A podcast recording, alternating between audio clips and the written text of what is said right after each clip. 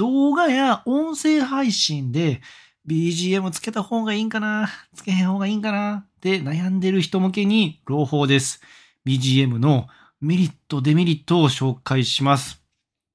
あ僕の最最初に僕の結論としてはない方がいいと思ってるんですけど、それは最後にあのまとめて紹介します。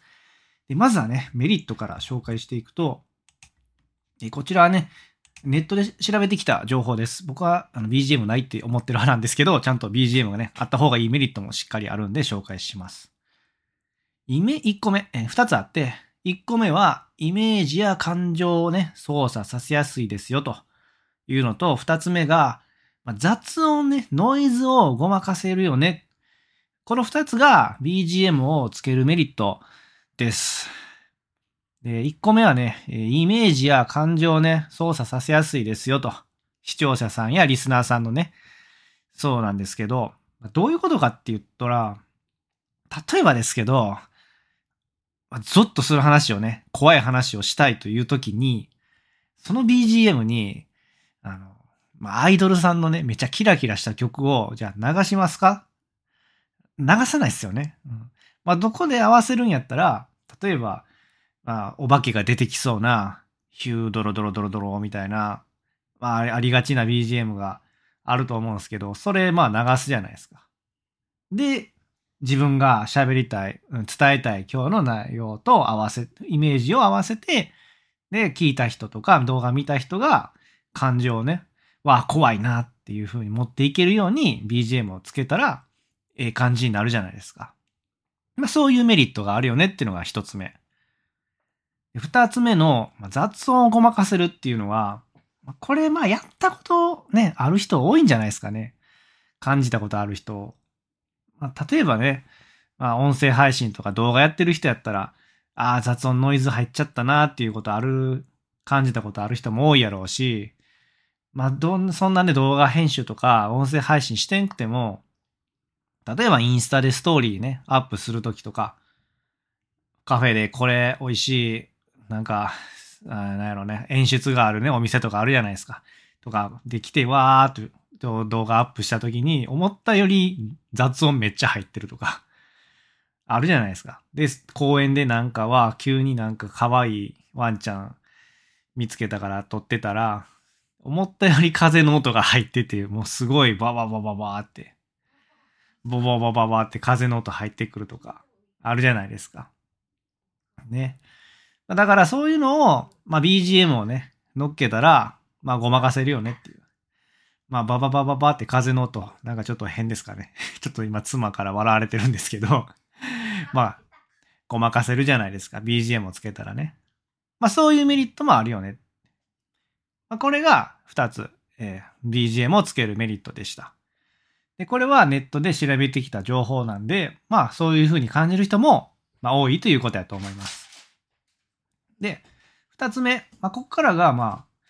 僕もね、BGM ないと思ってるんで、それもあって、しっかり調べてきました。あの、僕が思ってるだけじゃなくて、根拠もちゃんと調べてきました。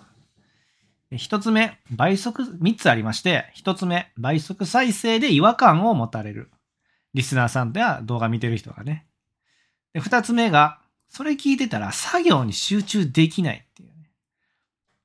で、三つ目が、結局人によって好みが分かれる。っていうこの三つのデメリットです。一つ目が倍速再生で違和感がある。これ、まあ、時間がなくて、まあ、感じたことある人思うんですよね。時間がなくて倍速で再生すると。そしたら、まあ、喋ってる人ね、喋ってる内容が倍速なんのはまあいいとして、BGM もなんか倍速なんのって、やっぱ違和感ありますよね。厳かなクラシックが、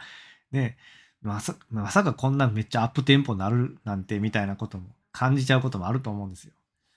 だから倍速再生になるのが違和感っていうのは、で、しかもこれ、音声配信アプリの Voicy っていうのがあって、でそこの社長の緒方さんって方、運営されてるまさにですね、音声配信をね、運営されてる社長さんもやっぱりこれには違和感感じてて、そのね、音声配信アプリの Voicy では、BGM がつけれるんですけどね。聞く人が BGM を何個か選択できると。やけど、倍速再生しても BGM は倍速ならないっていうこだわり設計になってるんですよね。すごいですよね。もうだから、音声配信の社長さんも、それを気にするぐらい、やっぱり BGM が倍速になるっていうのは、やっぱり気使ってるっていう話です。で、二つ目が、作業に集中できないっていう。やっぱり BGM、えっ、と、特に音声配信に多いんですけど、まあ、ながら聞きしてる人が多いんですよね。特に音声配信やと。そんな時に、BGM 付きで流れてくると、やっぱり作業に集中できないよねと。で、これも根拠があって、調べたら大学の論文でありました。BGM があった時の、えーえーこえーと影響はどうかっていう、効果が、効果とか影響はどうかっていう論文があって、誰のえっ、とね、兵庫教育大学の論文、ネットで調べたら出てきます。これも概要欄にリンク貼っときます。で、えー知的、えー詳しく言うと、知的な作業にはどうやらあまり効果、BGM があることに、なんかいい効果はあんまないと。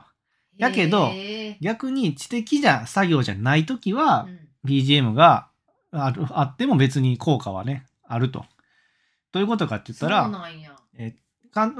単に言ったら勉強する知的な作業って何やちょっと勉強なんですけど、まあへー例えば、じゃあ勉強は理科の、ちょっと妻の声がうるさいかもなんですけど、後ろで喋ってるんですけど、例えば理科の実験レポートをまとめるときに BGM があった方がいいかどうかっていうアンケート300人ぐらいに取ったら、え邪魔になるって答えたのが200人超えてたと。何人中？で、300人中、邪魔になったって答えたのが200人ぐらいおった。へー100人はでまあこうやってね、まあさすがにそれは理科の実験レポートやったらね。なるんで。でも、まあそういう勉強、知的な作業以外の、例えば漫画とか 読んでるときはどうですかっていう質問に対しては別に気にならない。というか BGM があった方がいいって人は185人と。でその、それ以外が邪魔になるって答えたりと。例えば他、車に乗ってるときって BGM あった方がいいですかっていう答え聞いたら、うんえー300人後以上が、うんえーあった方がいい。まあ、むしろ BGM がそれいい、えー効果があると。助けになるって100人しかおらんの回答してます300人以上ってやばいちょっとあの、人数、あの、なんか間違っててすいません。300人以上いますね。はい。な怖い 300人以上おりました。はい。まあ、そんな感じで、えー BGM がやっぱりない方が結局いいことが多いんですよね。ちょっと確かな情報を流すように気をつけます。さっきから裏、後ろから妻がめちゃくちゃ、あの、圧かけてくれてすいません。はい。で、最後3つ目が、まあ、そもそも人によって好み分かれるよねっていう、えー意見です。これ意見というか、僕、あの、うちの娘の意見です。はい。まあ、ね、BGM がある方がいいって人もおればない方がいいっていう、そもそもそうだよねっていう。うん、っていうこれはでも当たりいい配信です、ね、まあ当たり前です。はい。まあちょっと妻がすごい後ろで言ってるんですけどね。はい。で、最後に、まあ僕の意見として、まあ僕の動画とか、音声配信は正直倍速で聞く人が多いと思います。あの、おっさんっていうか、僕と同じおっさんとか、あの、時間がない中聞いてくれてる人が多いと思ってます。だから倍速で聞く人も多いやろうから BGM はもうつけない判断してます。やし、えっと、家でこうやってマイクでしっかり収録してるんで雑音もそんな入ること正直ないです。妻の声ぐらいです。だから別に BGM かぶせ、かぶせる必要もないんで、別に入れてないですえっと、訂正しますねう。ん妻の声は雑音じゃないです。はい。なんで、まあ僕は、えーつけてない、BGM をつけてないっていう話であります。やけど、まあ、これがまあね、バラエティ向けの動画とかね、まあ、エンタメ向けの動画やったらね、むしろあった方が、BGM があった方が、まあ、明るい雰囲気になっていいやろうなと思います。なんで勉強の時ね、えー知的な作業とかに向いてないかっていうのは、まあ、その論文によると、まあ、そういう人が多いということです。はい、そういう、そういう効果があるとか。はいそういう効果があるかどうかっていうね、そこの実験結果まではちょっと調べられてないんですけどね。はい。じゃあもう完全に3番や。っていうことで、まあ、結局はだから人によって好み分かれるっていうね、うん、そういういことなんでまあ、ちょっとそこまで調べてね、ちょっと配信できたらよかったんですけど、今日はすいません。はい。まあ、だから目的によってね、結局は BGM をつけるつけないは判断してもらったらいいかなと思います。。そのということでね、BGM をつけるメリット、デメリットを紹介しました。えーメリットは2つあって、イメージや感情を操作させることがしやすい。2つ目は雑音ノイズをごまかせます。デメリットは倍速再生3つあって、倍速再生の時に違和感があるのと、2つ目、作業に集中できないっていうのと、3つ目、人によって好みがもう分かれちゃうよねっていう、っていう3つでした。ま BGM をつけた方がいいんかなとか、ない方がいいんかなとか、まあ、ちょっと迷った時に今日の僕の放送まとめた内容がメリットデメリットが役に立ったら嬉しいです。。こんな感じで、えーおっさんがです、37歳のおっさんがちょっとでも役に立つ放放送をね、してます。頑張ってますんで、よかったらですね、そこのスマホに書かれてるフォローボタン、またはチャンネル登録、または高評価ボタンをね、ポチッと押してもらえると、すごく励みになります。それ応援のボタンになってるんで、よかったらポチッと押してもらえたらすごく嬉しいです。。お願いします。最後まで聞いてもらってありがとうございました。次回も聞いてくれたらすごく嬉しいです。よかったらお願いします。それではまた。